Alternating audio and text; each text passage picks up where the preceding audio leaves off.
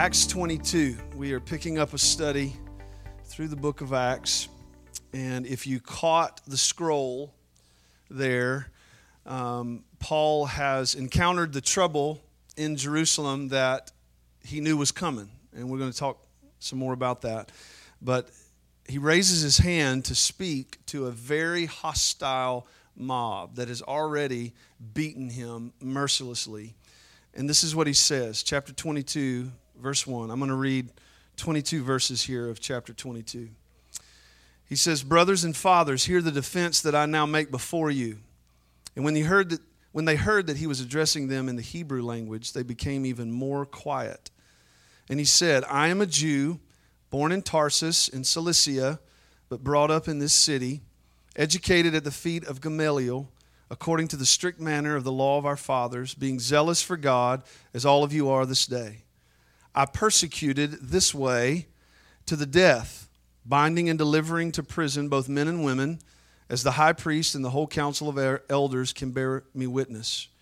From, from them I received letters to the brothers, and I journeyed toward Damascus to take those also who were there and bring them in bonds to Jerusalem to be punished. As I was on my way and drew near to Damascus, about noon, a great light from heaven suddenly shone around me. And I fell to the ground, and I heard a voice saying to me, Saul, Saul, why are you persecuting me? And I answered, Who are you, Lord? And he said to me, I am Jesus of Nazareth, whom you are persecuting.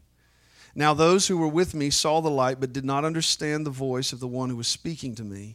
And I said, What shall I do, Lord? And the Lord said to me, Rise and go to Damascus, and there you will be told all that is appointed for you to do. And since I could not see because of the brightness of that light, I was led by the hand by those who were with me and came into Damascus. And one Ananias, a devout man according to the law, well spoken of by all the Jews who lived there, came to me and standing by me said to me, Brother Saul, receive your sight. And at that very hour I received my sight and saw him. And he said, The Lord, uh, the, the God of our fathers appointed you to know his will, to see the righteous one, and to hear a voice from his mouth. For you will be a witness for him to everyone of what you have seen and heard. And now, why do you wait? Rise and be baptized and wash away your sins, calling on his name.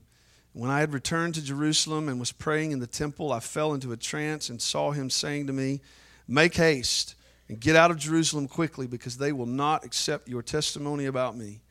And I said, Lord, they themselves know that in one synagogue after another I imprisoned and beat those who believed in you. And when the blood of Stephen, your witness, was being shed, I myself was standing by and approving and watching over the garments of those who killed him. And he said to me, Go, for I will send you far away to the Gentiles. I want to talk with you this morning about when doing the right thing causes offense. Let's pray together. Lord, um, I imagine in a room this size, this many people, that there's some offended people in here. I imagine that there are those who are living in the midst of offense. People are offended with them. And we don't typically handle that well. And so I pray today we, we've sung about it. You, you've made us free, you've set us free. And so, could it be possible that today some chains of offense are going to fall off some hearts and lives? That people would be free to live in a way that seems upside down to our world, to how we typically handle things like this. We see a man, Paul, who stood in the midst of offense like a champion and we want to learn from him, from your holy word and this sacred history. So, Holy Spirit, teach us, I pray, in Jesus' name. Everyone said, Amen. Amen. Amen. So, if you remember when we last left off, the Apostle Paul is making his way to Jerusalem. We're going to live in this story for a little bit and then we're going to make some application, okay? So just live in the story with me and then we're going to talk about how we apply this to us. Paul has set his face like a flint on the city of Jerusalem. That's where he's going, that's where he's headed. He's bound and determined to get there, despite the fact that friends, prophets, traveling companions, elders from churches that he started are telling him, Paul, do not go to Jerusalem. There's trouble awaiting you there. But Paul is undeterred. He will not be persuaded. There's been begging and pleading and crying and praying, praying but he is going to Jerusalem. And so, at, in, in the middle of chapter 21, verse 14, I'm put that on the screen, Trevor. Chapter 21, verse 14. There was just this collective resignation among all in Paul's camp that, you know what? Paul's going to Jerusalem and it's the Lord's will. Despite what we know is ahead for him. And the Holy Spirit had testified to Paul himself, Luke tells us, that trouble was ahead in Jerusalem. But Paul was undeterred. He was going to Jerusalem no matter what. One of the things that's so important for us to understand about Paul is that Paul was born a Jew and he was a devout Jew prior to coming to Christ. What we just read in chapter 21 is Paul standing up before a very hostile crowd of Jews who oppose him, and he's giving a defense of his history. Okay? I don't think that Paul's focus here is preaching in order that people get saved.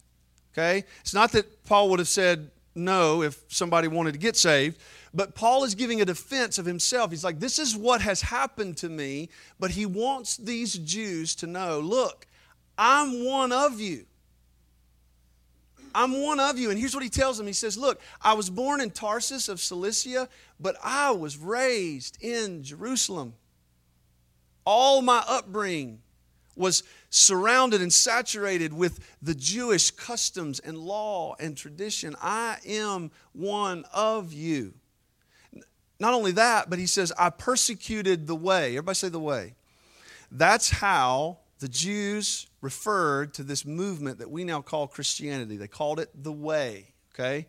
And so Paul says, Look, I was such a zealous Jew that I persecuted the way. I drug men and women out of their homes and imprisoned them and punished them because they were beginning to follow this way that amounted to the greatest threat to Judaism in Paul's day. In fact, this is what Paul says of himself in Philippians chapter 3 verse 4. You can kind of hear an echo of this in Acts 22. But he says chapter 3 verse 4, though I myself have reason for confidence in the flesh also. If anyone thinks he has reason for confidence in the flesh, I have more circumcised on the eighth day of the people of Israel, of the tribe of Benjamin, a Hebrew of Hebrews, as, as to the law, a Pharisee, as to zeal, a persecutor of the church, as to righteousness under the law, blameless. That's Paul's roots. And he's rehearsing his roots with this hostile mob that's already tried to kill him. Okay? Now, here's another thing to understand about Paul. He was not only a devout Jew, Lord, help me get, I, I don't know how to frame this for us, but he loved the Jews. He loved them. I mean, I just can't overstate that, how much he loved them. You remember two weeks ago when, we, when I preached the sermon on tithing and we read from 2 Corinthians 9 about how God loves a cheerful giver? You know what was going on there is that Paul was raising money from Gentile churches that he started to relieve the suffering of Jewish Christians in Jerusalem. And so now Paul has arrived in Jerusalem, and guess what he's brought with him? All that money that he raised from church after church. You remember the Macedonians and how they begged to give even though they were poor and going through all kinds of difficulty? He's got the Macedonian generosity with him in Jerusalem right now. He loved the Jews. Here's how much he loved them, okay? This is probably one of the most fascinating verses in all of the Bible. Romans chapter 9, verse 1. Listen to this. I am speaking the truth in Christ. I am not lying. My conscience bears witness with me in the Holy Spirit. Now, why would you make a statement like that? Because I'm about to say something you're not going to believe. Right? That's, that's why he's saying that. Look, I'm not lying. Anybody ever said that? I'm not lying. It's what he's saying. I'm not lying. Look at this. I have great sorrow and unceasing anguish in my heart For I could wish that I myself were accursed and cut off from Christ for the sake of my brothers, my kinsmen, according to the flesh. He's talking about the Jews. This is literally what he means. And I don't know how any, any man or woman could ever make a statement like this. If it would get them saved, the Jews, I would go to hell. That's literally what he's saying. If it would get them saved, I would give up my salvation so that they, my kinsmen, the Jews, could be saved. Let me be honest with you. I don't understand this about Paul. We know that when Jesus met him on the Damascus Road, that Jesus said to him, I'm calling you to who? The Gentiles. That was Paul's calling. But we've read through Acts and we've studied through Acts, and we know that this was his pattern. Paul would show up in a Gentile city, and the first thing he did was go to the Jewish synagogue and try to reason with the Jews that Jesus was the Christ. Every time. And I don't know if you're this way, but I read the book of Acts and I'm like, Paul, come on, man. God didn't call you to the Jews, He called you to the Gentiles. Why are you wasting time with them? Because inevitably, in every city, this was his pattern Thessalonica, Ephesus, Galatia, Philippi, on and Corinth, on and on. He goes into the synagogue, he tries to reason with the Jews, and they revile him. They can't stand him. They stone him. They beat him. They drag him out of the city and leave him for dead. They, scores of Gentiles come to Christ, but the Jews revile him. And you might remember that we read in Acts that he actually gets to the city of Corinth, goes in the synagogue, reasons with the Jews, scores of Gentiles get saved, but the Jews revile him and oppose him, and he gets to the point where he says this He says, I'm done with y'all. I'm only going to go to the Gentiles. Your blood be on your own heads. And he takes his leave of the synagogue. Now, he didn't live up to that promise. But you can kind of get his frustration, right? He's done with them. But yet he raises the offering. He keeps going to the Gentiles. And then the Lord says, Go to Jerusalem. That just doesn't make sense to me. Has the Lord's will for your life ever not made sense? You, ever been in a place where you had a sense about what He was calling you and leading you to do, and it just doesn't add up? I mean, I look at Paul, you can kind of understand why his traveling companions would have looked at him and said, Paul, enough is enough. You, you preach to Gentiles and they, they come to faith left and right. Why are you fooling with the Jews? Just stop it. Why would you even consider going to Jerusalem? But it's the Lord's will. We need to understand that because sometimes the will of God doesn't make sense at first. And we try to judge the Lord's will many times by the wrong standards. We think we're in the Lord's will if everybody likes us if everybody's cheering us on. Well, I'm winning. I must be in the Lord's will. You might be playing the wrong game. The Lord's will doesn't necessarily come along with everybody being happy with us and everything going smoothly. Sometimes you can be in the dead center of God's will and it look like and feel like everything's coming apart. Sometimes. That's where Paul is. Paul shows up in Jerusalem. Okay? And here's the first thing he does. I want to read it with you. Let's back up to Acts chapter 21. He's in the Lord's will. He loves the Jews dearly. And he's finally arrived in Jerusalem. Despite all of his friends and loved ones telling him, don't go, he's finally here. And here, let's look and see what happens. Verse 17 of chapter 21. When we had come to Jerusalem, the brothers received us gladly. So we're talking about the church in Jerusalem. These are Jews that have become Christians, and they, he has now arrived at the church there in Jerusalem. And on the following day, Paul went with, in with us to James, who's the brother of Jesus. He's kind of the head elder in Jerusalem, and all the elders were present. And after greeting them, he related one by one the things that God had done among the Gentiles through his ministry. So he's testifying to them, to these Jews in Jerusalem who are now Christians hey, guys, here's what God did among all the Gentiles. And when they heard it, they glorified God. They had a little joyful celebration. And they said to him, You see, brother, how many thousands there are among the Jews of those who have believed. We know this. Remember at Pentecost? How many were saved that day? 3,000. And then when Peter and John healed the lame man, thousands more got saved. And Luke tells us that the Lord was adding to their number daily those who were being saved. So the number of Christian Jews in Jerusalem by this point is in the thousands, okay? So that's what they said. Look, Paul, there are thousands who have believed now, and they are all zealous for the law, and they have been told about you that you teach the Jews who are among the Gentiles to forsake Moses, telling them not to circumcise their children or walk according to our customs. Rumors. Rumors are being spread. What then is to be done? They will certainly hear that you have come. Do therefore what we tell you. We have four men who are under a vow. Take these men and purify yourself along with them and pay their expenses so that they may shave their heads. Bald people are more holy. Just throw that out there.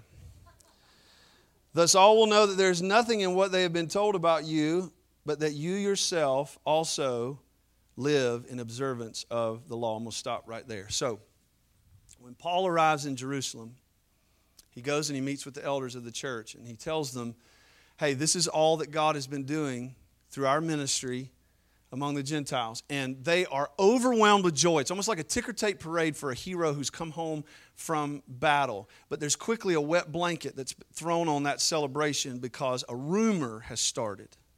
And the rumor is that Paul is going around among the Gentiles and telling Jews, even in other Gentile cities, to forsake the law of Moses, to despise the temple, to do away with all the customs and traditions of the Jews. And it's just not true. Has anybody ever said anything about you that wasn't true? They have about me. I Maybe I'm the only one in here. Anybody ever spread a false? Ever had somebody spread a false rumor about you that hurt you? Yeah, raise your hand. Come on, let's just be honest. We've all been there. This is what's happened for Paul. There is a seed of jealousy, envy, and a desire to bring Paul down among the church. Among the church. Yeah, Paul knew he was going to face trouble in Jerusalem when he got there, but I doubt he realized that it was first going to come from the church. You don't have to raise your hand or say amen, but anybody in here ever been hurt by the church? There's a rumor. And it's not true. Yes, Paul taught Gentiles, converts, that they didn't have to be circumcised, that that was not a requirement or a law anymore. But do you realize when Paul picked up Timothy, his son in the faith, that he planted in Ephesus as the pastor of that church that he started, do you know what the, one of the first things he did to Timothy? He circumcised him.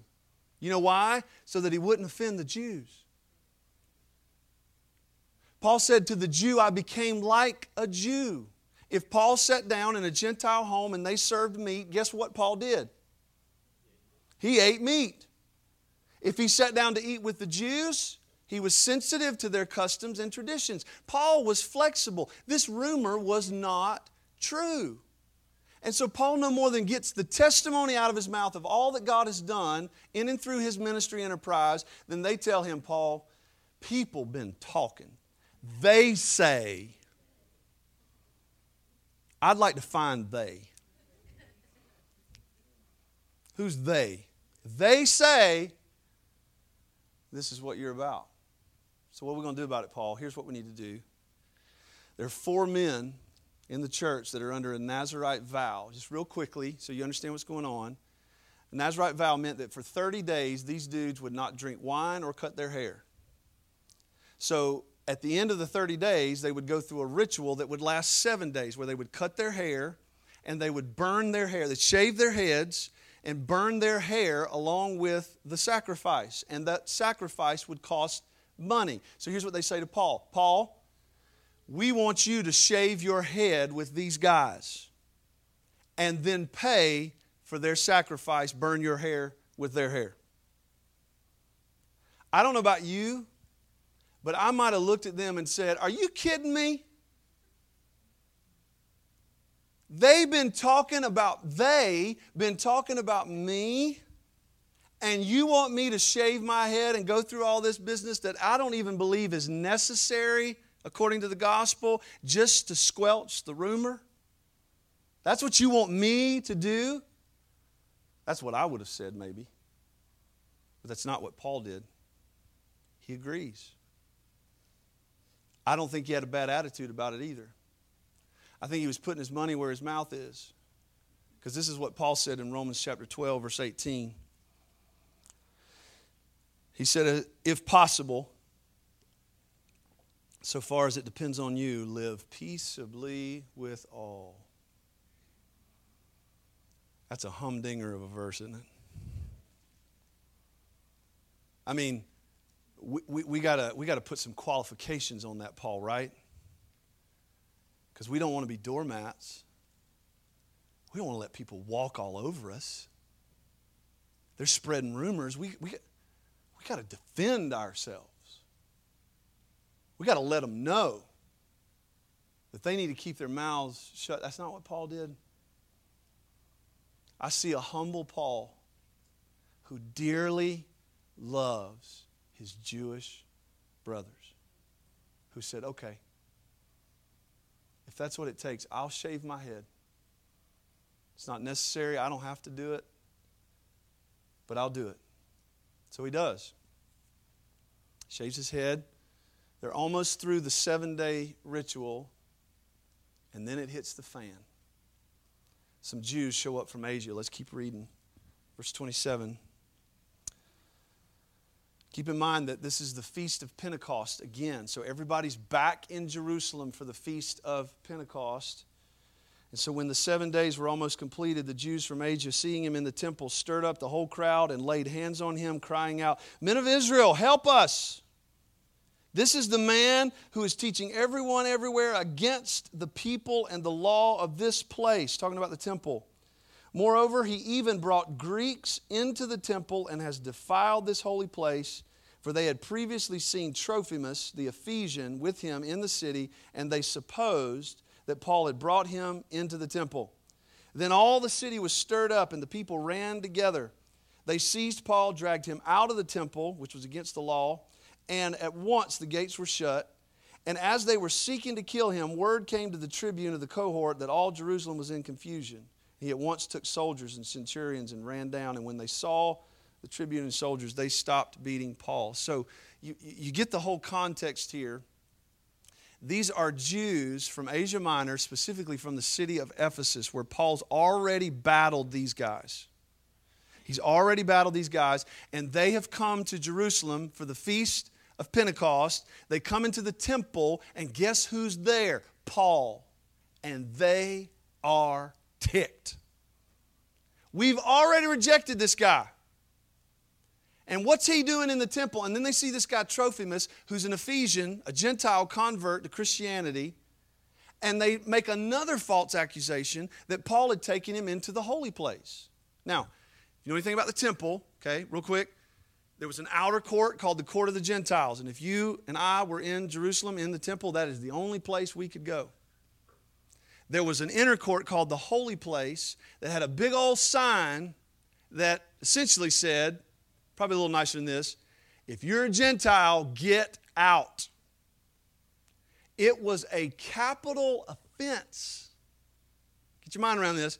A capital offense for a Gentile to be in the holy place.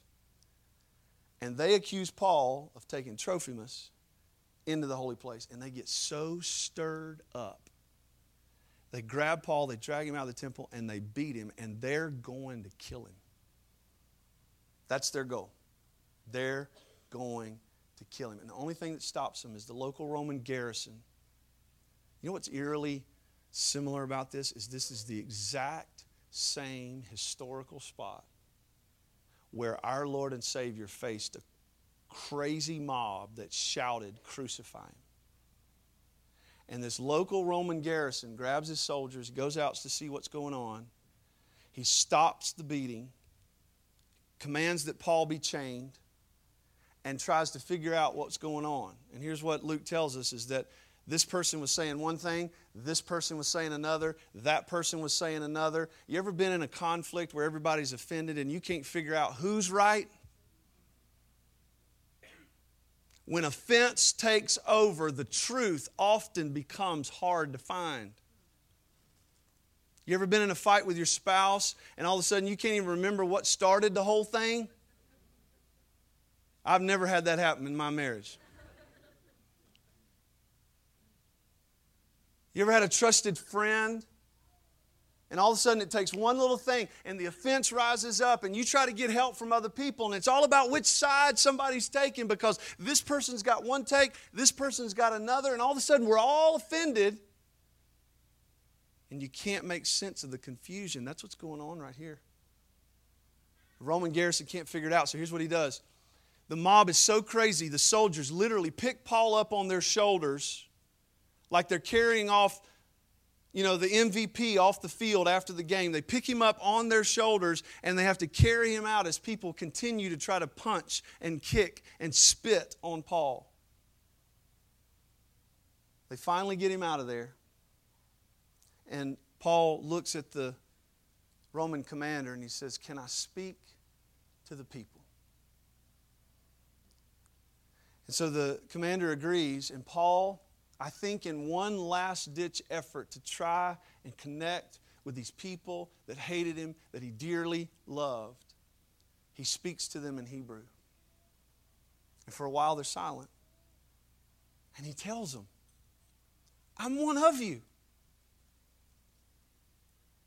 You can almost hear Romans 9 coming through Paul's words and his tone as he looks at them and says, I would be cut off from Christ for your sake if it would make a difference. And he pleads with them and he tells them the story of how, look, me, a devout Jew, a Pharisee of Pharisees, blameless according to the law. I was on my way to Damascus. I was going to grab some more Christians and throw them in jail, men or women. I didn't care. But Jesus met me. And he tells them about his encounter with Christ almost like he's saying, Look, I didn't go looking for this. I didn't seek this out. But I met my Lord. And he called me to the Gentiles. And at that point, the silence ended and the place goes nuts and they start shouting, Away with him! This man does not deserve to be alive, just like they shouted for Jesus to be crucified. And I wonder if there was an echo in the back of Paul's mind somewhere of Jesus' words when he said this Look, if they hated me, they're going to hate you also. I, almost feel sorry for Paul. When I think about the countless hours of reasoning with him, with the Jews in city after city, when I think about how he went from church to church that he started and he raised and advocated for the offering for the Jewish Christians in Jerusalem. The very people that would spread this rumor about him, he raised an offering for them. When I think about the fact that he would have cut himself off from Christ for their own salvation, if possible, that that's what he would have done. And that city after city, he kept on reasoning with the Jews, even though they were the very ones that reviled him and persecuted him, tortured him. You almost want to say to Paul, Paul, stop with the Jews already. Just go to the Gentiles. They, they love you, they receive you, they get saved by the dozens and the hundreds when you preach. Why? But I think there are some things that, even though I said we, that I kind of feel sorry for Paul, I think there are some things we can learn from him. That we need to learn from him. Because one of the greatest problems in our society today is our lack of ability to deal with offense.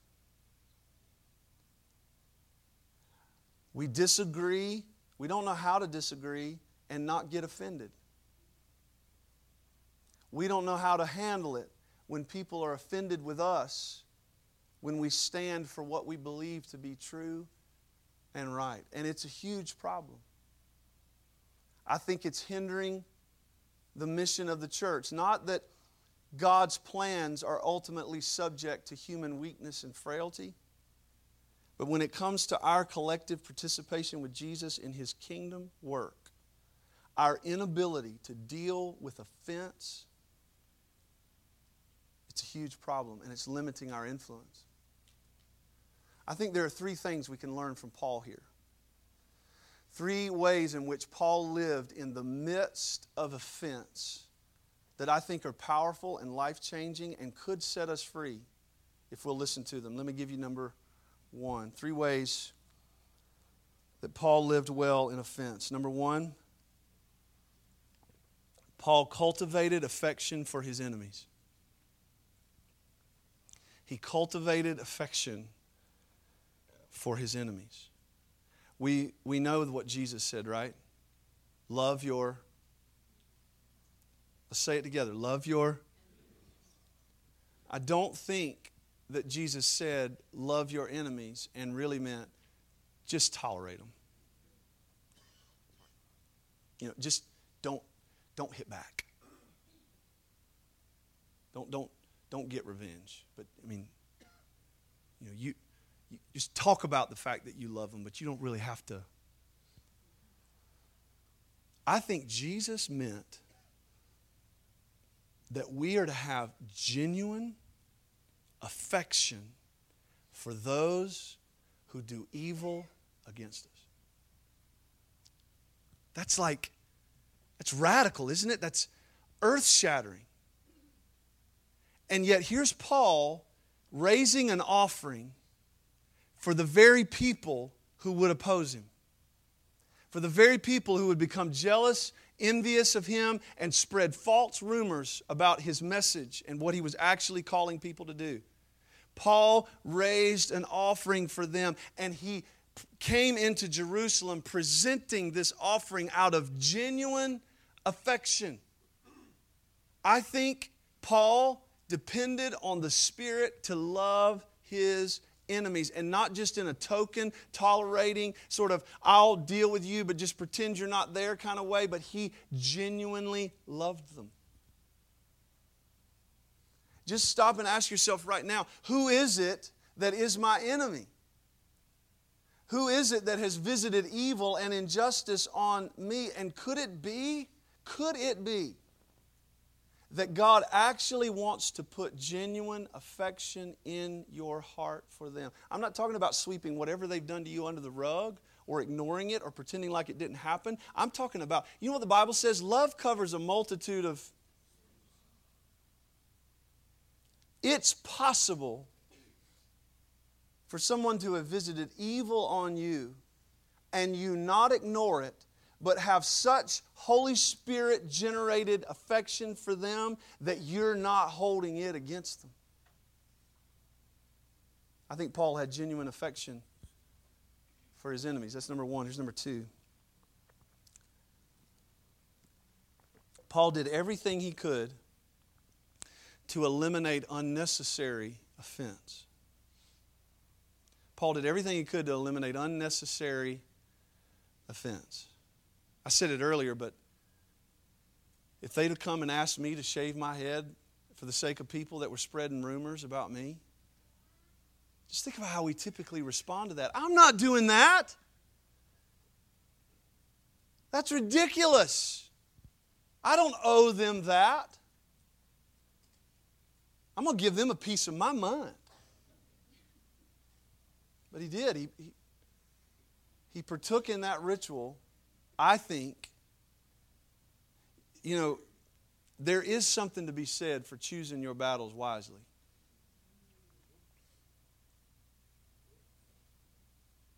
I'll come back to that. I'm getting a little ahead of myself. Paul did everything he could to eliminate unnecessary offense. And here's number three Paul stood for the truth of Christ even when he was attacked for it. He did not compromise on what Jesus had done in his life or what he knew Jesus had called him to do. He stood his ground in the midst of offense. He took offense for the sake of the name of Christ. You with me? All right? So he, I think he partnered with the Holy Spirit to have genuine affection for his enemies. He did all he could to eliminate unnecessary offense, and he stood for Christ in the midst of offense. Now, what do we do with that? Let me give you four challenges. Okay? Four challenges. Number one, whatever offense you're holding on to, give it to Jesus. There's no buts, there's no caveats, there's no commas on the end of that sentence. Whatever offense you're holding on to, it's killing you. You, you probably heard the, the little analogies is that holding on to offense is letting, like letting somebody live rent free in your head. It's like drinking poison, hoping somebody else gets sick. It's killing you. And if you're holding on to it, though there's something in you and there's something in me that says, if I hold on to it, I'm going to feel better. I'll feel better. And, and somehow, some weird way, I'll hurt them back if I hold on to it. If I hold on to it, I'll be ready to seize the moment when I can get them back. It's a defensive posture, it's a combative posture. To hold on to a fence so that we're in the position to attack back. And it's not just because God's trying to leverage a rule over our heads that we need to love our enemies, it's that He wants us to be free. And the truth is, you are free. You are free. I'm not just telling you, look, regardless of what they did, just get over it. That's like a punch in the gut and then just somebody telling you just get over it. That's not what I'm saying. I'm saying because of what Christ has done in you and me, because God has given us His Spirit, that we now live according to the law of the Spirit of life, you can let go. It's a lie that says you have to hold on to that. It's a lie from the enemy. Maybe that lie is being perpetuated by people close to you and around you, but here's what I came to tell you. You can let go and be free of that offense. If you're holding on to it or you feel bound by it, there's only one reason you haven't let go. And you can. So let go of whatever offense you're holding on to. Here's number two. Instead of being offended, depend on the Spirit to have genuine affection for your enemies. Instead of being offended, depend on the Spirit to have genuine affection for those that have hurt you. Even for those that maybe are offended with you. And here's where I get that notion 1 Thessalonians chapter 5, verse 14. This is Paul writing, and he says, And we urge you, brothers, admonish the idle, encourage the faint hearted, help the weak, and be patient with them all. I love his little summary statements. It's like, you know, you know the, the word um, idle really there is better translated unruly. If you got somebody unruly in your life, here's Paul's instruction admonish them, but be patient. If you got somebody that's weak and faint hearted in your life, be patient. Encourage them, right? Verse 15 See that no one repays anyone evil for evil, but always seek to do good to one another. Okay, so in the church or in my family, I, we, we just seek to do good to one another, just in, in those contexts. But if somebody's outside the church, or it's, it's a neighbor that I don't really know, or somebody at work that really gets on my nerves, that, you're not including them, are you, Paul? And to everyone. Just in case we wanted to put some caveats do good to one another, don't repay evil for evil, and do that to everyone. Yeah, but Paul, no, everybody. Rejoice always, pray without ceasing, give thanks in all circumstances, for this is the will of God in Christ Jesus for you. And then look at verse 19. Do not quench the Spirit. Paul didn't change the subject. He's literally saying that the Holy Spirit who dwells in me and dwells in you is always prompting you to be patient with the faint hearted, to admonish the unruly, and to be patient with everybody. And to whomever does evil to you, don't repay them with evil, but repay them with good. Giving thanks in all circumstances. Whether you faced injustice or not, give thanks. And don't quench the Spirit because that's what He wants to do in your life in all of those circumstances. That's part of His supernatural work in the believer. Can I tell you something? The, the Christian life is not a natural life. I got to say that again because you didn't get it. The Christian life is not a natural life. It's a life where we, by the Spirit and the Spirit's supernatural power, love our enemies. Where by the power of the Spirit we give thanks in all circumstances because that's the will of God for us in Christ Jesus. I think Paul had to be depending on the Spirit. Number three. Make it your mission to stand for Christ, not your opinions and preferences. Make it your mission to stand for Christ, not your opinions and preferences. You know, I don't pretend to know everything, and I'm not, I'm certainly not perfect. God help me. I think I've lived long enough to know that every opinion I have doesn't need to be shared on Facebook.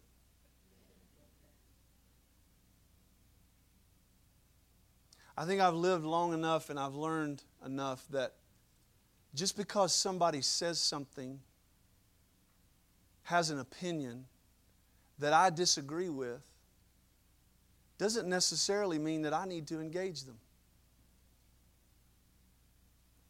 There was a, I had a lot of country music fans in the first service. I don't know about this one, but there was an old country song. I can't even remember who sang it, but it was something like, You got to stand for something or you'll fall for anything. Look at y'all, country music people. I hear you.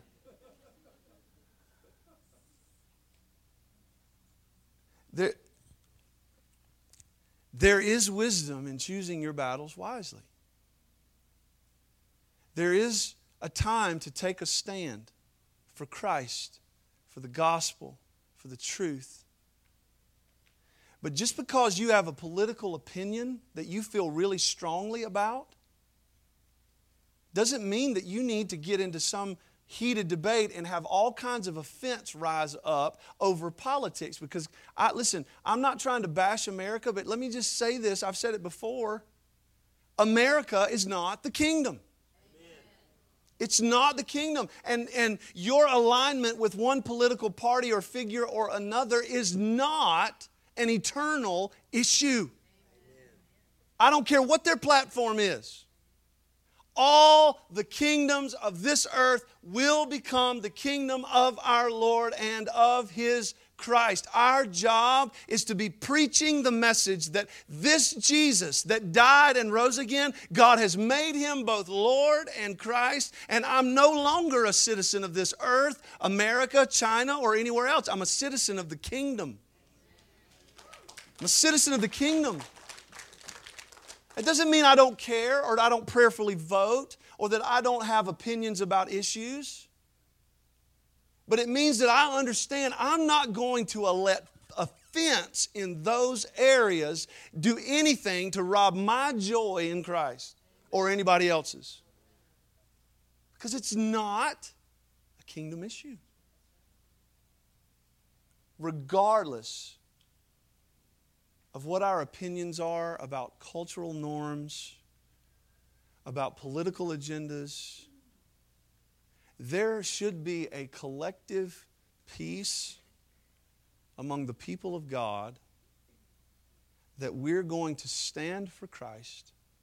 We're going to preach Him and Him crucified, Him risen, Him ascended, and Him returning to reign in power forever. And that's where we're going to stand. And if people get offended with that, so be it. We'll depend on the Spirit to love those people. Which leads me to the fourth and final thing as the praise team comes. Let your security in Jesus be your firm footing when dealing with offense. Let your security in Jesus be your firm footing when dealing with offense. We're about to sing about the grace of God that He's lavished on us and poured out on us. And we're doing that because we want to be reminded of our security in Him, our assurance that we are His and He is ours. Because you realize that as a born again, spirit filled believer, our lives are not on a tra- trajectory to try and accumulate the praise of people. That's not what drives our lives. That's not what rules, listen, over our emotions, is whether people are happy with us or not. That's not what rules over our lives. What rules over our lives is that we belong to Jesus, and we didn't deserve that, we didn't earn that. And truly, the only opinion of us that matters in the universe is His. And so, because of that, because of grace, we have favor with God. We can be free. Everybody say free. Free to depend on the Spirit to love our enemies to love those that are offended with us, to do everything we can, to adopt a new mindset and mentality that we're going to do everything we can to eliminate unnecessary offense. Because, can I tell you this? Is a little caveat you can take with you. The heart of a maverick will only limit influence. But when we endeavor to maintain the bond of peace, is when we gain favor. The people that I've tried to stand my ground with and go toe to toe with over opinions and preferences are generally the people that I've lost influence in their life. But the people that I forgave and loved and returned evil with good are probably the people whose do- the doors of their hearts are most open to me. Can anybody say amen to that? So you're free. Let your security in Christ be the ground that you stand on when dealing with offense. And if you are carrying offense today, I want to challenge you. As we sing, let it go. Let Jesus break those chains off of your life. And let Him lead you by His Spirit to be a person who loves, forgives, gives thanks, who doesn't quench the Spirit. Stand with me. Lord, I don't know. I don't know how this message has hit every person in this room. But I know that this is a big problem. It's in the church and it's outside the church. And I ask that what would come now as we sing is freedom. Freedom. Freedom from either living in offense or letting the offense of others bring us down and cause us to be discouraged. So do what you do, Holy Spirit. In Jesus' name.